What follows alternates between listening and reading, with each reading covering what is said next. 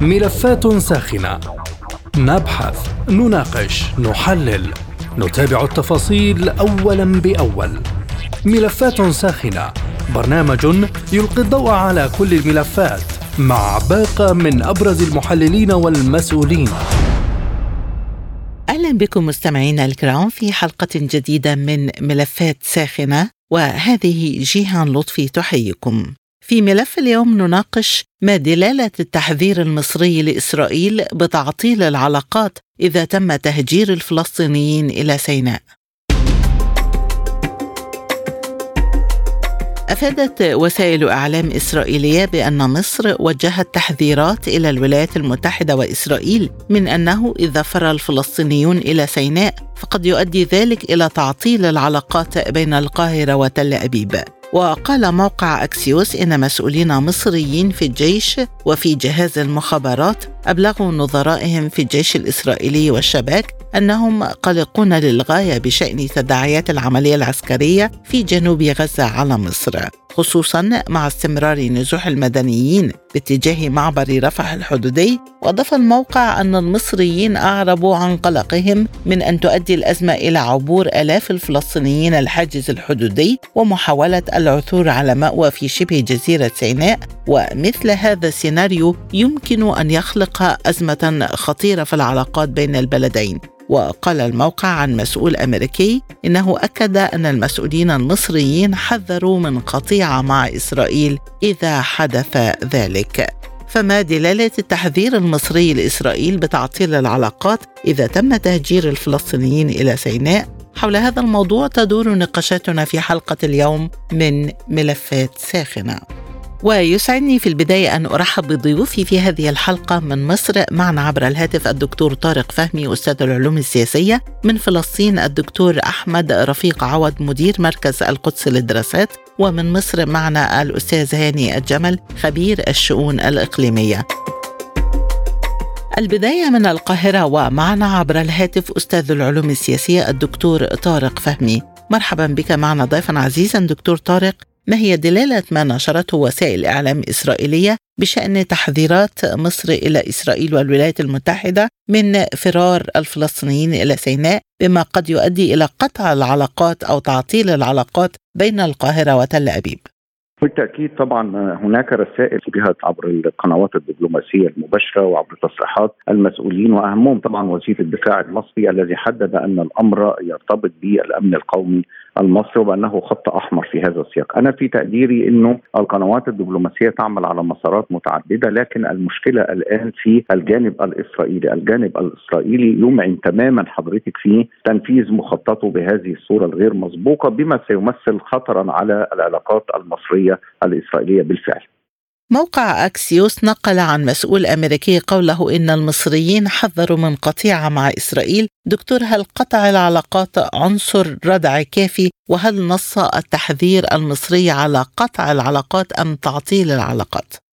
في تقديري الشخصي إن أنا لن نصل إلى مرحلة قطع العلاقات، العلاقات المصرية الإسرائيلية تحكمها ضوابط متعددة، لكن كما أشرت هناك رسائل مباشرة بطبيعة الحال في عدم تصدير أزمة لمصر قواعد القانون الدولي ومعاهدة السلام ببنودها بروتوكولها الأمني يقر هذا وبالتالي لا أعتقد إن هناك تفكير في قطع العلاقات إنما بطبيعة الحال هناك رسائل عسكرية في هذا السياق باعتبار أن قضية الأمن القومي المصري قضية خط أحمر. ولا يمكن تجاوز ما يمكن أن يتم. هناك لجنة اتصال مصرية إسرائيلية تباشر مثل هذه الموضوعات في هذا التوقيت ولا أعتقد إنها ربما ستنقل هذه الصورة. لكن القاهرة تعمل في إطار الحفاظ على امنها القومي، القاهره لن تعتمد فقط على تصريحات إسرائيلية في هذا الإطار، بالعكس القاهرة تؤمن حدودها وفي إجراءات عسكرية كثيرة لا يمكن الخوض فيها على الموجة المفتوحة لكن بطبيعة الحال اتخذت كافة الإجراءات لمنع هذا أما طبعا التركيز على البعد الإنساني وإدخال المساعدات ودعم الأشقاء الفلسطينيين وفي المعبر بيتم وفقا لمعايير مصرية وبالتنسيق أيضا مع اعتقد القاهرة لم تدخر جهدا في هذا الإطار بل بالعكس هي حريصة استمراره بصوره أو باخرى. ولكن دكتور ما هو المغزى القانوني لتعطيل العلاقات واجرائيا هل يمثل هذا مقدمة لتصعيد أكبر؟ بنود المعاهدة وبروتوكولها تمنع كثير من الإجراءات لكن بطبيعة الحال لا تزال القاهرة تباشر دورها في إطار العمل السياسي الدبلوماسي والتنسيق مع الأطراف المختلفة ما فيها الطرف الإسرائيلي. وبالتالي الرسالة الأولى لمصر إنه بطبيعة الحال هناك إجراءات آه، بتتخذ بهدف تقريب وجهات النظر دون الوصول إلى مرحلة القطيعة أو قطع العلاقات مع إسرائيل في هذا التوقيت. هذا أمر مستبعد تماما. حتى هذه اللحظة مع تحسب القاهرة لكافة السيناريوهات والخيارات المطروحة مع تكدس سكان غزة بالقرب من الحدود المصرية دكتور هل ستنتظر مصر دخول الفلسطينيين إلى سيناء حتى تبدأ بتعطيل أو قطع العلاقات؟ القضية ليست بهذه الصورة ولا يوجد سيناريو جاهز نستطيع أن نتنبأ به. الأمور تتم في سياقين سياق سياسي وسياق دبلوماسي وليس سياق عسكري أو استراتيجي. لكن بطبيعة الحال القاهرة لديها خيارات. القضية ليست في فتح الحدود ودخول الفلسطينيين. نحن نضع قضية تصفية تخوف من تصفية القضية الفلسطينية على رأس الأولويات. القضية ليست في إدخال آلاف الفلسطينيين. القضية مرتبطة بحرص مصر واستشعارها بأنه هناك مخطط لتصفية الفلسطينية من المكون البشري العنصر الفلسطيني هذا هو مكمن الخطورة في هذا التوقيت، أعتقد هذا الأمر يجب أن يوضع في الاعتبار لجمله من, من الأمور، منها ما هو أمني ومنها ما هو عسكري واستراتيجي. إذا كانت واشنطن ترفض من خلال الفيتو وقف إطلاق النار وآخر هذه الأحداث أمس، ما الذي يمكن أن تفعله مصر في هذا الخصوص؟ أنا أعتقد إنه المطلوب من الدول العربية وليس مصر فقط تفعيل آه، منظومة العلاقات المصرية العربية مع الولايات المتحدة ولا بد أن تكون هناك مراجعة في هذا الإطار وإلا أن الأمور ستمضي من سيء لاسوء يعني استخدام الفيتو الأمريكي بهذه الصورة الغير مسبوقة سيؤدي إلى نتائج عكسية وسيؤدي طبعا لتضرر العلاقات الأمريكية العربية. وآن الأوان للدول العربية أن تراجع منظومة العلاقات مع الجانب الأمريكي لأنه الولايات المتحدة دولة جائرة يعني للمرة السادسة تستخدم أساليبها في تعطيل ما يجري. أعتقد إنه الولايات المتحدة ستخسر كثيرا من تضررات مصالحها ولن تعود إلى وقف إطلاق النار إلا إذا بالفعل تعرضت المصالح الأمريكية في الإقليم لمخاطر سواء كان على المستوى الدبلوماسي أو على المستوى الأمني والاستراتيجي. شكرا جزيلا لهذه الإيضاحات. الدكتور طارق فهمي أستاذ العلوم السياسية كنت معنا من القاهرة. شكرا جزيلا لك.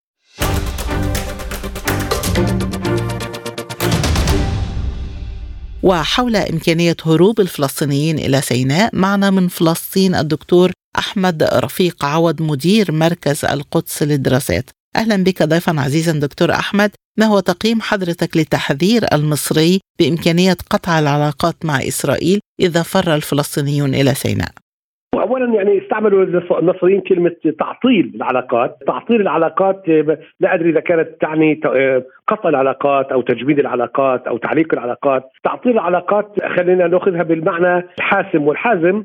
إنه مصر ترغب بقطع العلاقات مع إسرائيل، خلينا نأخذها بهالطريقة هاي، نقفز عن فكرة الترجمة إنه هي بدها تقطع العلاقات مع إسرائيل، هذا مهم جدا وضروري جدا إنه إسرائيل وأمريكا من وراها تعرف إنه مصر ضد التهجير لأنه هذا سيضر بمصالح مصر وأمن مصر والأحوال الداخلية في مصر وإنه اسرائيل يجب أن لا تحل أعباء الاحتلال للفلسطينيين وتقذف إلى حضن مصر وتجعل من الاحتلال الإسرائيلي للاراضي الفلسطينية مشكلة مصرية أو مشكلة عربية، هذا مهم جدا جدا، موقف يجب أن يتطور على فكرة لأنه ما تفعله إسرائيل في قطاع غزة عمليا ينذر بأن التهجير قد يكون وممكن جدا إنه إسرائيل تضغط في لحظة من اللحظات بحيث تقذف إليها مليون فلسطيني هائم على وجهه بدون أي شيء وبالتالي مصر سترتبك بمعنى إنه لن تطلق النار على فلسطينيين يعني عرب لا يمكن لها أن تفعل ذلك. وبالتالي برأيي إنه هذا الموقف الاستباقي والمهم أن يتطور بحيث إنه تمنع وتحبط سياسات إسرائيل العلنية والخفية من أجل قذف المشكلة الفلسطينية الاحتلال الإسرائيلي للأراضي الفلسطينية لتصبح قضية مصرية. لكن هل سيتجه الفلسطينيون بالفعل إلى اقتحام الحدود المصرية؟ وإذا كانوا سيخوضون هذه المغامرة لماذا لا يتجهون إلى الحدود الإسرائيلية؟ وإسرائيل هي العدو المسؤول عن هذه الكارثة. اولا لا أعتقد أن الفلسطينيين سيغامروا بغربه جديده، هم يعرفون ماذا تعني الغربه، جربوها من قبل، آبائهم جربها، وهم يرون إنه أيضا اللي تغربوا من البلاد العربيه ماذا حصل معهم وكيف يعيشون. في ذل وإذلال ومشاكل كبرى يعني. وبالتالي ما أعتقد إنه من الفلسطيني يغامر أو يقامر بأن يتغرب من جديد أو يهجر من جديد. أعتقد إنه سيبقى في وطنه مهما كان الثمن. وهذا هو السر الفلسطيني. الآن لماذا لا يتجه نحو الأراضي في 48 إسرائيل لهم بالمرصاد مستعد أن تقتلهم جميعا يعني عادي. تطلق النار عليهم. وسبقوا إنه المواطنين الفلسطينيين عندما كانت هدنة وتوجهوا إلى بيوتهم في الشمال تم إطلاق النار عليهم وقتل بعضهم يعني بالتالي يعني هي مسألة صعبة جدا إنه يتجهوا نحو الأراضي ال 48 هل يمثل التلويح بقطع العلاقات المصرية مع إسرائيل مقدمة لحرب كبرى قد تتوسع في الإقليم برأيك؟ شوفي هو يعني واضح إنه الحرب على غزة لم تعد حرب بين الفلسطينيين والإسرائيليين، واضح إنه قاعدة بتتوسع، اولا هي فيها بعد إقليمي تماما، والآن صار بعد التحرك اليمني صارت لها أبعاد عالمية، بمعنى إنه قطع الطريق أو تلويح بقطع الممر البحري في البحر الأحمر هذا له أبعاد دولية، وبالتالي واضح إنه هذه الحرب بسرعة اتخذت أبعاد إقليمية من خلال فتح جبهات مختلفة في الإقليم وكذلك أبعاد دولية في بعد التلويح كما قلت قطع الطريق على الأقل للسفن الإسرائيلية الماره في باب المندب، يعني البحر الأحمر تتعطل الملاحة فيه، يعني قطع الطريق الحرير للصين وبالتالي قطع الطريق على ممر التوابل من الهند للخليج لإسرائيل ثم لأوروبا، اذا بالتالي هذه تنافس على الطرق والممرات البحرية والعالمية، بالتالي الحرب على غزة له أبعاد عالمية يعني، هذا فضلا عن إنه ممكن جدا يكون هناك تدخلات قد تنذر أيضا باشتعال التنافس الدولي. أخيرا دكتور أين حماس من هذه السيناريوهات وهل هناك موافقة ضمنية بين قيادات حماس على سيناريو تهجير الفلسطيني؟ لا أعتقد أنه هناك موافقة حمسوية للتهجير لأنه ببساطة شديدة التهجير يعني إنه فيش حاضنة اجتماعية وإنه هناك يعني عمليا هناك انفصال ما بين الأهداف والآمال والأحلام لا بين حركة حماس وبين الجمهور. مش بس هيك هذا عمليا إذا بتوافق حماس على التهجير تهجير الشعب الفلسطيني ماذا تمثل هذه الحركة معناته؟ وهل هي جزء من أهداف وآمال وأحلام الشعب الفلسطيني ولا ضده؟ لا لا أعتقد ذلك لا أعتقد. طبعا أنا أعرف انه هناك في كلام قيل وإلى آخره ولكن أعتقد إنه فسر فسر بطريقة متحجلة قليلا. الدكتور أحمد رفيق عوض مدير مركز القدس للدراسات كنت معنا من القدس شكرا جزيلا لك.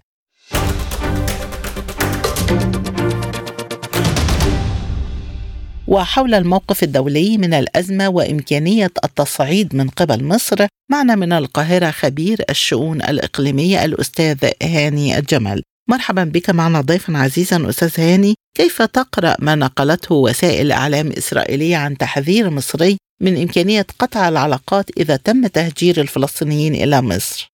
تحياتي لحضرتك والسادة المتابعين للبرنامج عن كسب. أعتقد إن مصر الآن تستخدم وتستمر في استخدامها الدبلوماسية الخشنة في التعامل مع الموقف الإسرائيلي المتعنت وللأسف الذي يدعمه الموقف الأمريكي الذي توج هذا التعنت باستخدام الفيتو في مجلس الأمن بالأمس والذي شهد لأول مرة هذه الإشارة من جوتريش الأمين العام للأمم المتحدة بأن يكون هناك طلب دولي بوقف القتال في إسرائيل. وقف القتال الآلة الإسرائيلية تجاه الأبرياء والعزة من الفلسطينيين. هذا الموقف المتردي من الإدارة الأمريكية والتي أعتبرها هي أيضا شريك في الوقت الراهن في هذه المجازر الإنسانية. الموقف المصري لم يتغير منذ الثانية الأولى. هو هناك ثوابت. استطاع الرئيس عبد الفتاح السيسي ومن بعده الدبلوماسية الرئاسية والدبلوماسية الخارجية المصرية أن تؤكده منذ اللحظة الأولى. أولا رفض تهجير الفلسطينيين إلى الحدود. إنما ما حدث بعد الهدنة والتي استطاعت فيها مصر وقتت التوسط لدى الطرفين لتبادل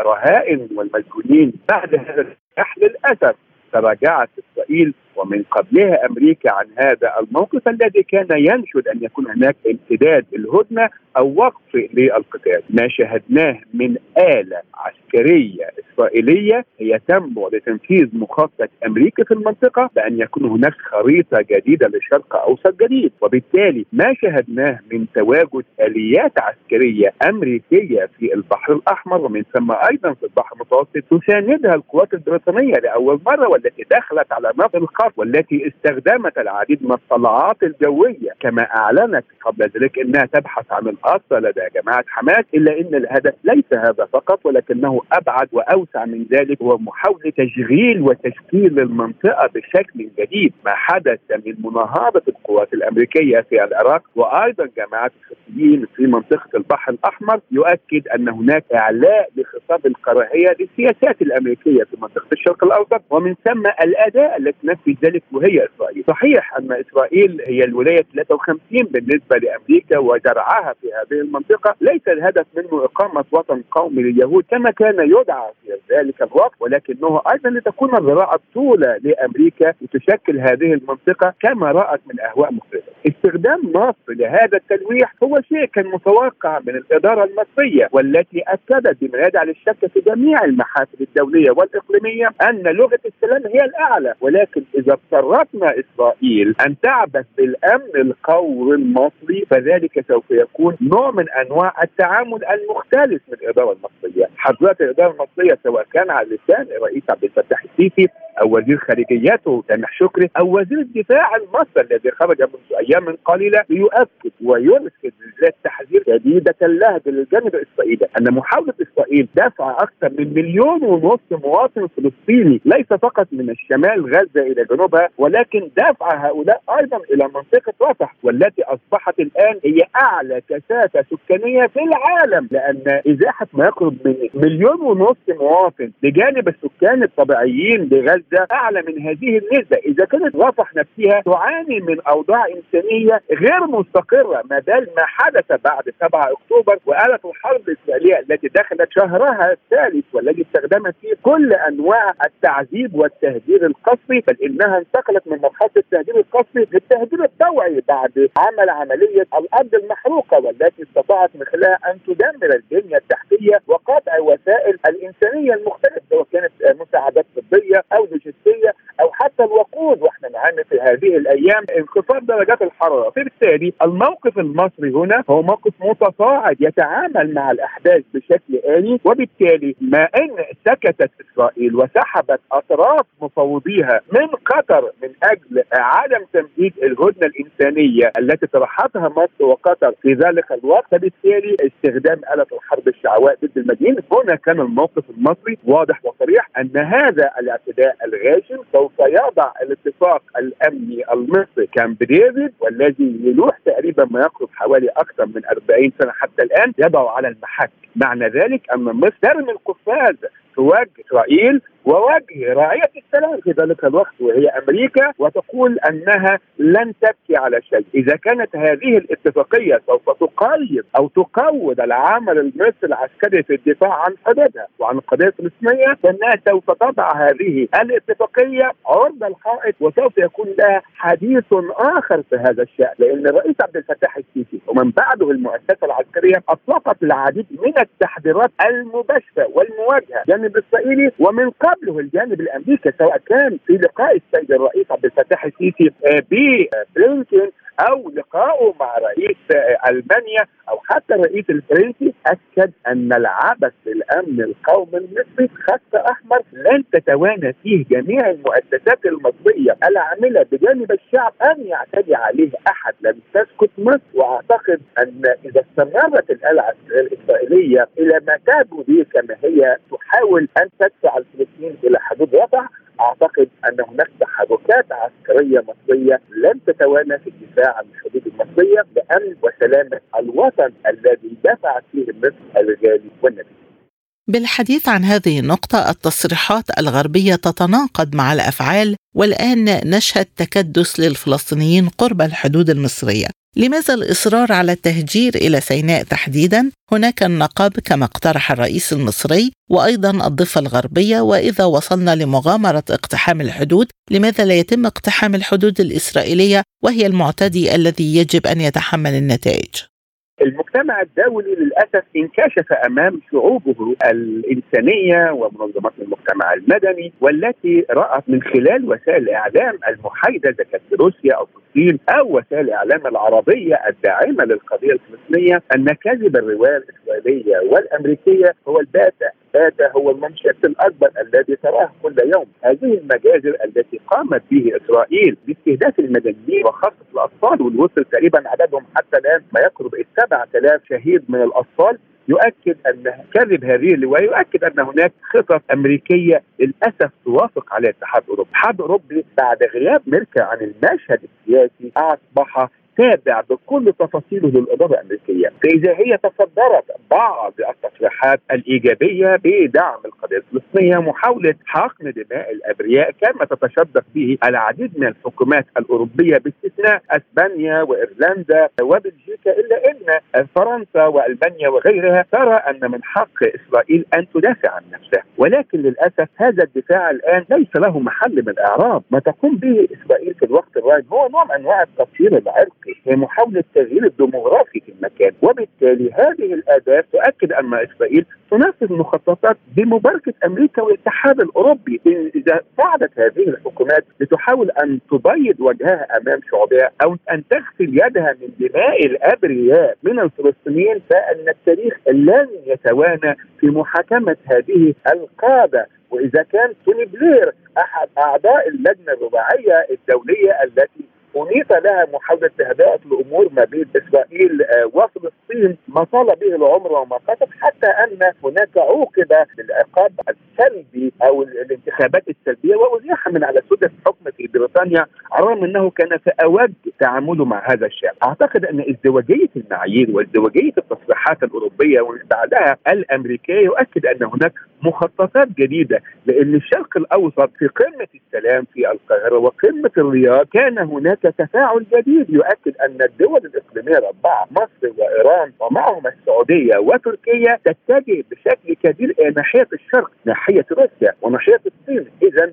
العرب بدأوا يقومون بنوعية استبدال الشركاء. وإذا كانت الحرب الروسية الأوكرانية أظهرت وهن الإدارة الأمريكية ومن بعدها وهن الاتحاد الأوروبي فاتجاه القبلة العربية والإسلامية ناحية الصين وروسيا في ذلك التوقيت هو توقيت دقيق في هذه المرحلة. وبالتالي بدأت الدول الأوروبية تحاول أن تجرجر العديد من الدول العربية في صراعات أو معنى صح توسيع رقعة الصراع في هذه المنطقة. ومن ثم تنشغل الدول العربية بأمنها القومي وليس بدعم القضية الفلسطينية فقط. وبالتالي هذه التصريحات التي للأسف نطلق عليها دائما هي الاستهلاك المحلي التي تقوم بها هذه الحكومات هي ضرورات من محاوله تهدئه الأوضاع الداخلية والتي شهدت العديد من التظاهرات ضد موقفها السلبي بما كان يحدث في غزة ومحاولة كسب الاصوات خاصة أننا ندخل على موسم انتخابات رئاسية ومحلية متعددة. أمريكا 2024 عندها انتخابات رئاسية مشحونة وأعتقد إن مؤشر التأييد لبايدن أصبح في أدنى مستوياته. أيضا الدول الأوروبية وعلى راسها أسبانيا هي أيضا تستعد في الوقت الراهن إلى انتخابات محلية وإذا كانت هناك هذه السياسات السلبية من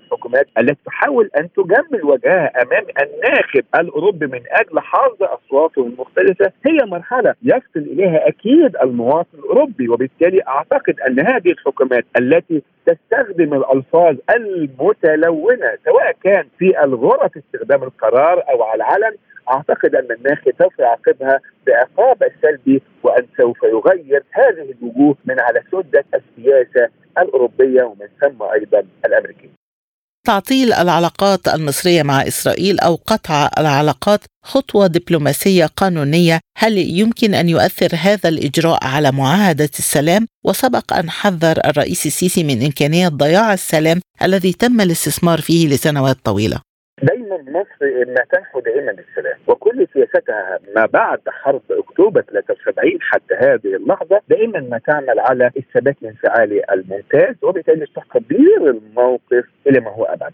الحرب شيء صعب جدا ومصر من الدول التي عانت ويلات الحرب المختلفة والتي للأسف يعني فقد فيها مصر العديد من المواقف سواء كان الأرواح أو سواء كان المستوى الاقتصادي أو الأمني وبالتالي مصر تعرف قيمة قيمه الحرب وجيشيه تغاضي أو تفوت الفرصة على قمة حرب. ولكن إذا كانت الأمور يتم تصعيدها بالضغط على مصر بقبول موقف لن ترضى عنه الشعوب المصرية. ولن ترضى عنه الاداره المصرية فإن الاداره المصرية تضع اتفاقية سلام على المحك. هذه الاتفاقية لا تؤكد على سلامة الحدود وبالتالي ما تقوم به اسرائيل في الوقت الراهن يخالف هذه الاتفاقية. إذا كان هناك مدد للبروتوكولات المختلفة لاتفاقية كامب ديفيد إسرائيل تخالف هذه الاتفاقيه وبالتالي طبقا لهذه الاتفاقية تستطيع مصر أن تنقض هذه الاتفاقية وتحاول أن تعيد الأمن والاستقرار لحدودها الشرقية. أخيرا أستاذ هاني بعد اختراق إسرائيل للخطوط الحمراء هل يمكن أن تلجأ مصر إلى التصعيد؟ وهل ستكون المواجهة مع إسرائيل فحسب أم أن الولايات المتحدة ستدخل في المعادلة باعتبار الدعم المعلن غير المحدود لإسرائيل؟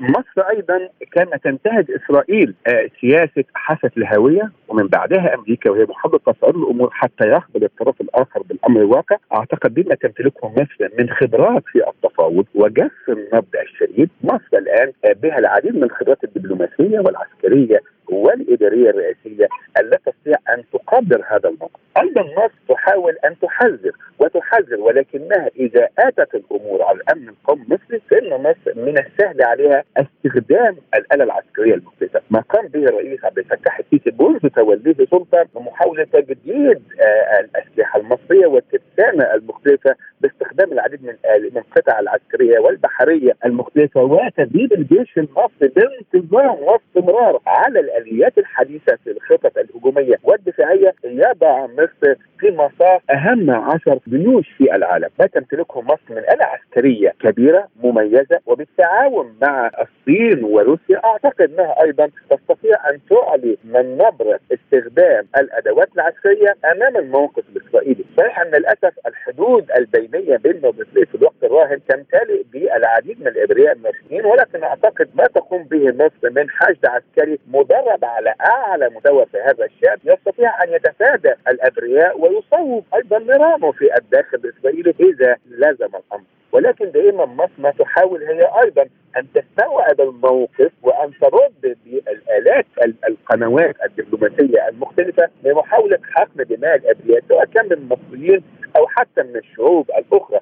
ولكن إذا لم تراعي الدول الأخرى وخاصه إسرائيل ومن بعدها أمريكا هذا الموقف المصري أعتقد أن هناك تصعيد خطير وأعتقد أن الأمور التي تسير بها من التوافقات بين الدبلوماسية المصرية وبين وزارة الدفاع يؤكد هذا الشك، خروج وزير الدفاع المصري في مرات قليلة جدا في التحذير وارسال رسائل مباشرة وموجهة ومحددة الألفاظ لإسرائيل ومن يدعمها أعتقد أنها لها الاثر الكبير. أمريكا تدرك قوة الجند المصري والعسكرية المصرية، شهادته في حرب الخليج الأولى وحرب الخليج الثانية، شهادته في حرب 73 والتي أودعت إسرائيل. ومن بعدها أمريكا. وأعتقد أن وجود مصر في منطقة البحر الأحمر حماية لقناة السويس هو استمرار لهذه القوة العسكرية التي تمتلكها مصر في الوقت الحاضر. وأعتقد ان أمريكا لن تنجر إلى هذه النقطة. صح أن هناك رغبة أمريكية ومن بعدها التحدث بأن يكون هناك صياغه جديدة لحدود جديدة لمنطقة الشرق الأوسط إلا أنها لن ترغب أن تكون مصر ضمن هذه المعادلة لأنها تعلم علم اليقين أن العسكرية المصرية ومن خلفها الشعب المصري سوف يبذل الغالي والنفيس أيضا للحدود للدفاع عن حدوده المقدسة. وهي أمور لن تتوانى فيها الإدارة العسكرية المصرية أن تعلن على الملأ أمام الجميع. أن نقد اتفاقيه السلام مع إسرائيل يتبعه أيضا إعلان شديد اللهجة لمن تسول له نفسه أن يتعدى على الحدود المصرية ولن تذهب مصر إلى مجلس الأمن أو الأمم المتحدة لتشتكي، مصر تمتلك الأدوات التي تستطيع أن ترد بها في الوقت المناسب وأيضا في المكان المناسب، لن تهرع مصر إلى المنظمات التي حتى الآن للأسف لم تجد حل للقضيه الفلسطينيه طوال 75 عام، مصر لديها الخبرة في التعامل مع هذه الأزمة، إذا كانت إسرائيل احتلت مصر 67 ردت مصر عليها 73 وحرب الست ساعات هي أكبر شاهد على هذا الأمر، وأن أسلوب الجيش الذي لا يذكر لن تستطيع أن تستمر. ما حدث 7 اكتوبر الاحتلال أيضا للجيش الاسرائيلي وبالتالي مصر سوف تضرب بيد من حديد على هذا الأمر. إذا استتبع الأمر. فعلا هي قياده حكيمه ولكنها أيضا سوف تستخدم العديد من الأدوات العسكرية التي تبدي أي خطر على الحدود المصرية. بحديثي إلى خبير الشؤون الإقليمية الأستاذ هاني الجمل نكون قد وصلنا إلى ختام حلقة اليوم من ملفات ساخنة. للمزيد زوروا موقعنا على الإنترنت سبوتنيك دوت اي إي. مستمعينا بهذا نصل وإياكم إلى نهاية هذه الحلقة من برنامج ملفات ساخنة. طابت أوقاتكم وإلى اللقاء.